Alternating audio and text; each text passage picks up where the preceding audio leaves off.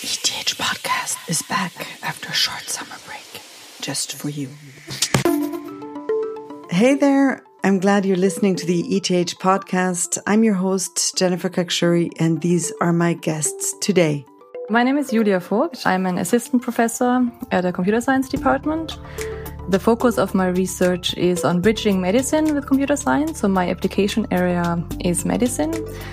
And together with my group, we develop new machine learning techniques for clinical data analysis and precision medicine.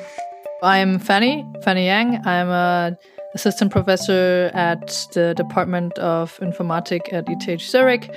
And I work on machine learning problems that are both relevant to applications, and some of them are more geared towards the theory and understanding aspect of algorithms that people use in practice.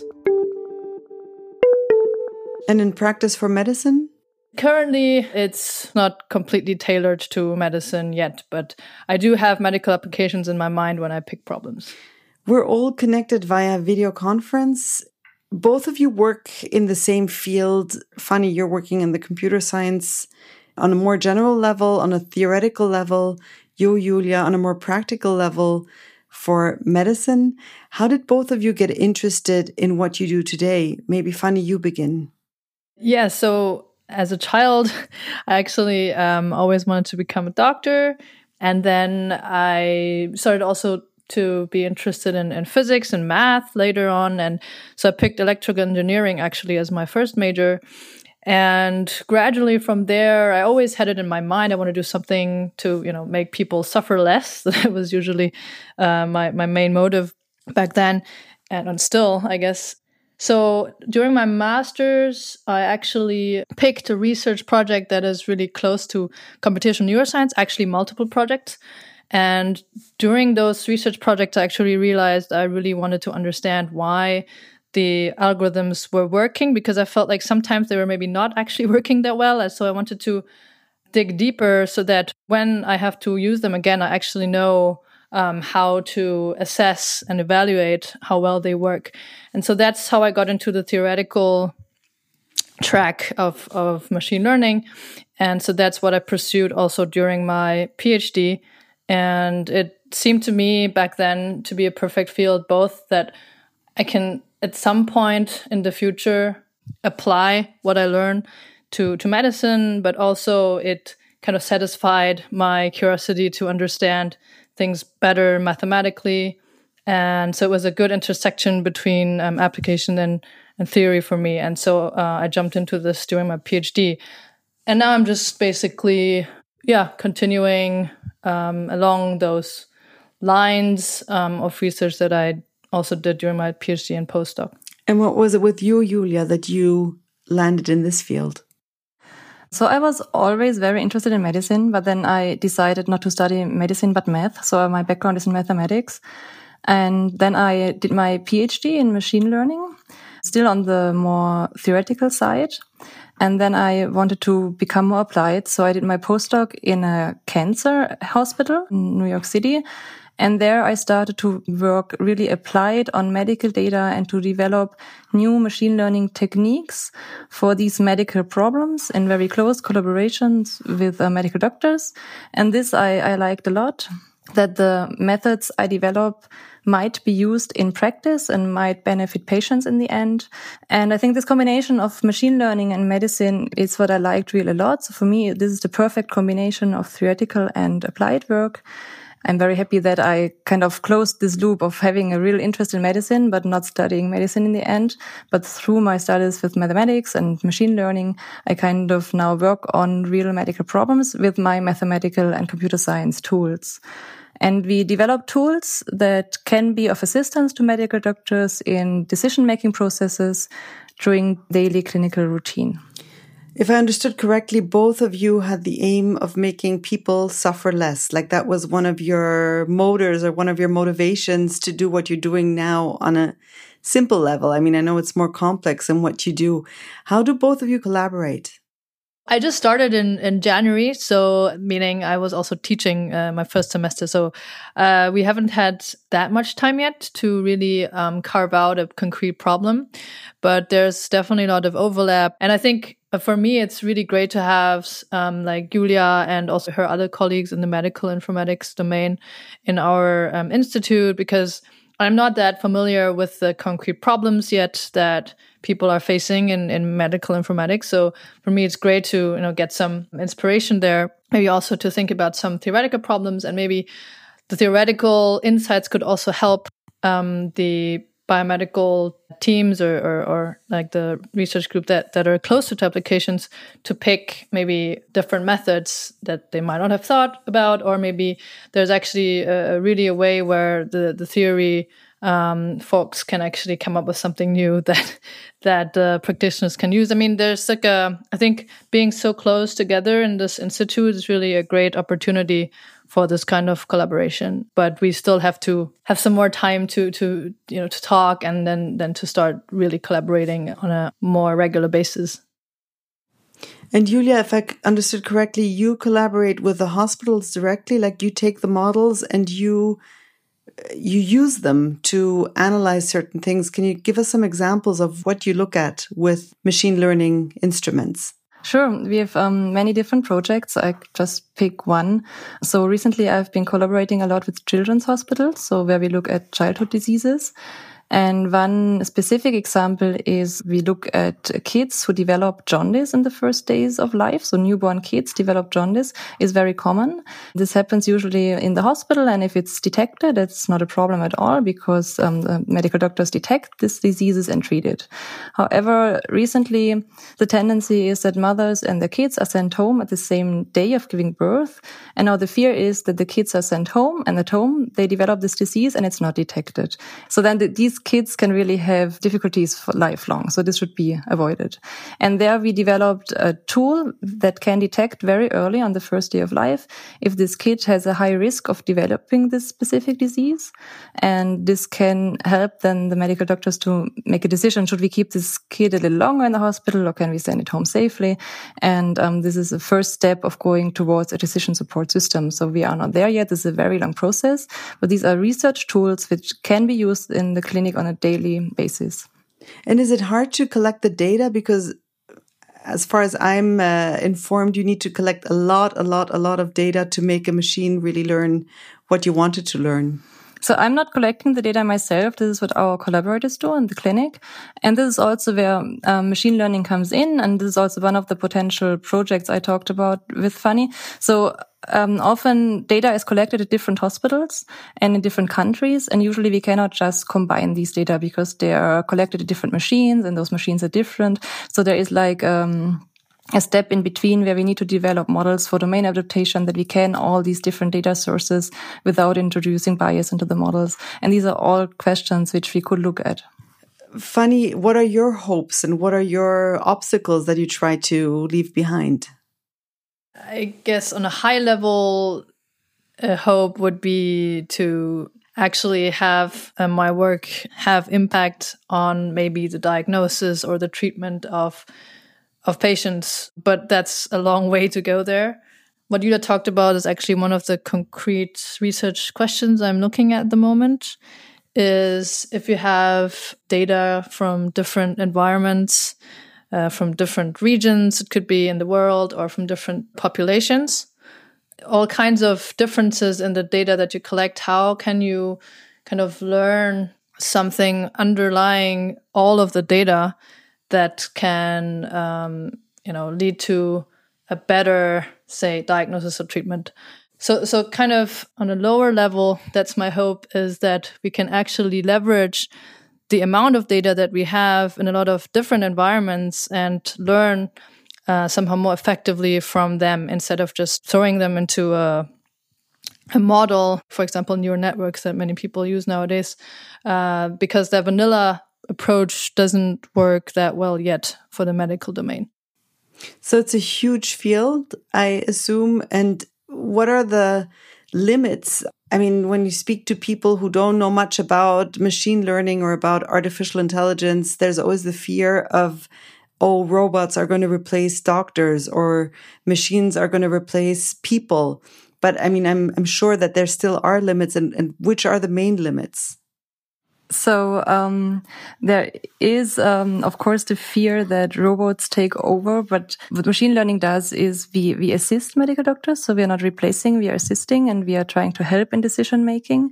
And machine learning is no magic. So this is something that um, one needs to be aware of. These are mathematical models or formulas that are trained with computer scientists and it's not magic that's happening here. So there are always humans behind and we are not trying to replace physicians, but we are trying to help them and improve the decision making process and also to give them more time with the patient. So if they, for example, do not need to look at every image um, for half an hour, but only for a few minutes because um, the algorithm tells them which parts of the image are the ones with the highest importance where they should pay attention to, then it just reduces time for them that they can spend with, with the patient more. Of course, we try to benefit the patient in the end so that they have um, maybe better diagnosis, better treatment, less side effects. And these are the overall aims we try to pursue without replacing the medical doctors, of course. So I would actually say one of the limits is probably uh, both the data and the humans themselves, because the data is usually labeled by the humans, and any bias that humans have will also be somewhat at least as we're using models now, will be reflected in the models that we learn. And so you wouldn't be surprised to actually have a model, for example, just to give an example, in the uh, biggest, one of the most standard image data sets, there's a lot of bias. For example, um, Asian Asians uh, play ping pong a lot, and meaning that most of the ping pong pictures you see of table tennis players uh, they will be somewhat Asian players. And then if you look at basketball images, for example, uh, they will have a lot of African American players. And so when you um, actually have an African American playing soccer, for example, and try to predict that image, it's going to predict it to be a basketball player just because uh, they are African American. So these kinds of bias are maybe not too severe, but if you think about political decision making, etc., um, such biases can lead to pretty bad uh, consequences. And so what, what I'm saying is currently how we use data is still limited by, by human fallacies in some way. At the moment, I don't see how we can overcome human limits yet so I think, uh, yes, as I totally agree with Julia, at the moment, it's more like I think of ML as assisting humans, where, for example, uh, looking through a lot of data is just impossible in terms of time. Actually, segmenting medical images takes a lot of time. And if the machine can already give you a, a template that is really close to the perfect segmentation, then you need less time to actually um, do the last bits yourself. And so things like that, I think, is also what I personally think is the biggest use at the moment. And I don't dream of like robots. For me, it's not that interesting to think about, oh, we can at some point have a robot that is smarter, like, and then what? Like, I, I don't see how that should make people's lives better. But machines can help the doctors to be more efficient, more precise, and maybe also see more things that they might not see if they wouldn't have the tools of machine learning or, or artificial intelligence. They could also give the incentive to, to rethink a decision. So if a doctor makes a decision and the machine says something else, so maybe just think about it again. So why does the machine say something else? Is it um, a mistake by the machine or is it something I'm as a medical doctor have not seen? So it's just like really just to double check. And also what it is important with these algorithms is that what we develop in this medical domain, we need to be sure that what we do is interpretable and explainable to the medical doctors. Because if they're not understanding what they're doing, if it's a complete black box, they probably will not use it. So we really need to be able to give some explanations here and some interpretability of the models. Yeah, I think another opportunity is um, like in in in regions where there's very few doctors for example, in Africa, etc. I, I really find it intriguing that we can perhaps still have some diagnosis better than nothing, right? And so even though I, am not in this case, it wouldn't be, uh, it also wouldn't be replacing doctors, but actually maybe like creating doctors in some way. Of course, it's always better to have a human also involved and to, to see why the algorithm outputted this prediction. But if there's no one, I think it's also a good Uh, opportunity for ML algorithms to actually do good for, for people and also in regions where they don't have really modern techniques or modern um, machines.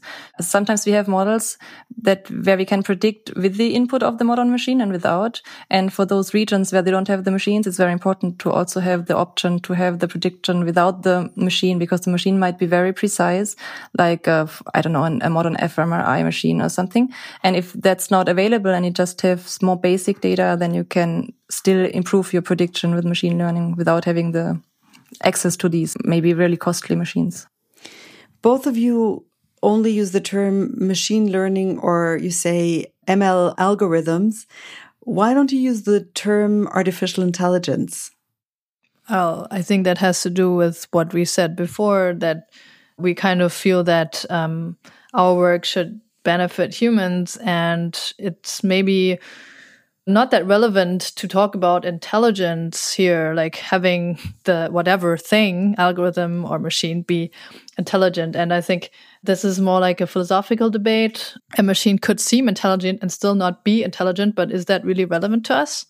And so I tend to shy away from using this term because I don't think it would really uh, lead to something concrete in my work that uh, would change. Julia, with you, is it also a, like, is it out of caution that you don't use the word artificial intelligence too? Well, I think artificial intelligence is a, is a very wide term with applications ranging from robotics to text analysis. And originally it referred to the simulation of a human brain by machines. And I think machine learning is a subset of artificial intelligence. So for me, machine learning lies at the intersection of statistics and computer science and at the core of artificial intelligence and data science.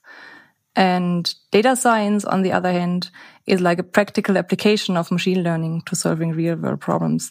So I'm going more and more into the um, direction of doing data science. This is also why my group is called medical data science. And I think machine learning lies at the core. Talking about machine learning, is it an issue that you're women working in that field? Of course, um, there are very few women in computer science, and this should be changed. So, I mean, for um, higher diversity in this field, of course, we should increase the percentage of female computer scientists. And um, this is also why I'm involved in the CSNOW efforts, which is the network of women in computer science at ETH. Our aim is to reduce the gender based barriers and prejudices and to increase the percentage of women who study computer science. So we have many efforts to motivate young high school students already to become interested in computer science because we see that the percentage of female students is already low and this percentage keeps on decreasing on all higher educational levels.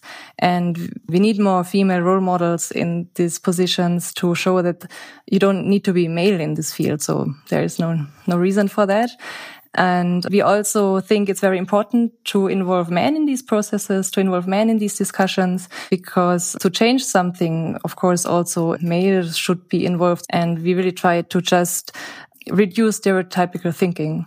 I mean, anyone who has the talent and um, the desire to to work in one field, they should be able to do it. And if it's because of the environment that's not inclusive, then we have to change something about Is it something that you were confronted with ever that people thought or gave you the feeling you're not as good as them because you're female? Um, personally, I haven't, no. But I have heard of others who, for example, they would say, colleagues would say, you only got in because you're female, or you only here because you're pretty so this is things that people do hear a lot. And and even in very senior positions they still hear that a lot. And it's very disheartening to hear that. And i hope um, i don't have to but i also don't know. Like it in in our department i think it's a great culture. Um, but i don't think that's the, the same everywhere. And so that's that's just the facts. Yeah. Julia what's your experience um, I think here in our computer science department, it's a great atmosphere. And I hope that we can transfer this to more departments and in the complete computer science community. And it's not only in computer science. I mean, Fanny would know because she plays the violin on a almost professional level. The orchestras usually are conducted by men. And of course, if once there's a woman conductor, she has to speak about what it's like being a woman as a conductor and can she manage the whole orchestra and navigate. But uh, Fanny is playing the violin on a professional level. Is that something that helped you also in computer science and machine learning and, and your field? Or is it like a very different thing that just gives you a break from what you do? Oh, I mean, the experience of getting through pretty tough competitions when I was younger, it it definitely helped for perseverance, right? So I learned really young that you get very high rewards when you have to go through really boring stages and stages where you really just don't want to do something, but you you just have to sit down and practice. That that that's when I was like 11 or 12, like when I was really just not feeling like practicing one or two hours every day, the same pieces for like three quarters of a year, for example, which I had to do once because um, the competition starts on the regional level, then goes to the uh, state level, and then goes to national level. So then you're just preparing the same pieces for nine months or something, and then you really don't feel like doing it. But then um, I learned then essentially that persevering can give you high rewards, not just for me, it wasn't just like winning a prize, but it was really like the the amount of progress that I made somehow without me actually noticing. So at the end, I kind of really felt like I um, made a big step towards maturity and musicality and, and things, and technically also.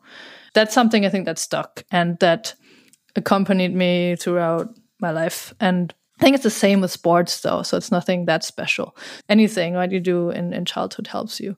Right now it's these two are very separate for me music and research and music I consider more like a I wouldn't say relaxation because too many people say like classical music is relaxing, which I totally disagree with. I mean, it can be relaxing, but it's not just for relaxing.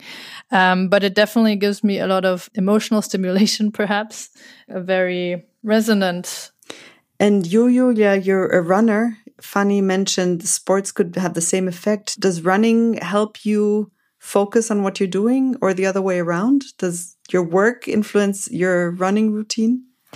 Um, well, I mean, I'm I'm not a professional runner. It's not as professional as Fanny is in her music. It's really what I do in my free time to relax. So this is really for relaxing, and I use running to get my mind off all other things that are going on. Sometimes I even have my best ideas when I'm running, actually. So I can't shut my thoughts completely off. But yeah, but this is really for me what I do in my free time if I if I have time for it. I also have two young daughters, and of course, they take um, a lot of my free times. This is also what um, helps me to view some things differently, I would say. Let's summarize what we've spoken about and put it in this one question What will you be busy with the next two, three years? So I will be busy with the next two to three years. So um, my theoretical problems are motivated by the medical domain, and there are many challenges that arise. So what we have is we had a lot of different data types, a lot of heterogeneous data like images, text, genetics, um, clinical data, and most data is measured over time. So we have long time series with different time gaps, different length of the time series, and these are all questions that need attention that need to be tackled, and this is something that I will work on in the next few years. And what about you, Fanny? I like pointing out limits of maybe human or artificial intelligences. So, so what I'm interested in currently is essentially trying to detect or help the machine detect itself um, when it doesn't know something. So, for example, it's asked a question like, "What is this picture?" and the machine should say, "Okay, so I have seen data that looks like this, but I actually I'm not sure. And um, especially if it's, for example, from a region it hasn't had any data from, then it might be really wrong if it just tried to brute force predict what that image is, um, what it portrays. And so essentially, this is one of the main questions that are maybe describable to an audience, um, a general audience. Uh, essentially, trying to teach a machine to be humble and to know its limits And it's a hard question, but I think it's worthwhile because if we want to work with machines at some point, we really need explainability, but also reliability. So, yeah, so this is uh, one of the uh, topics that I'm interested in for the next two, three years. Thank you, Fanny Yang, and thank you, Julia Vogt, for joining me. My name is Jennifer Khakshouri, and I produced this episode of the ETH podcast together with Tis Wachter's Audio Story Lab and Luki Fritz, who is the sound designer.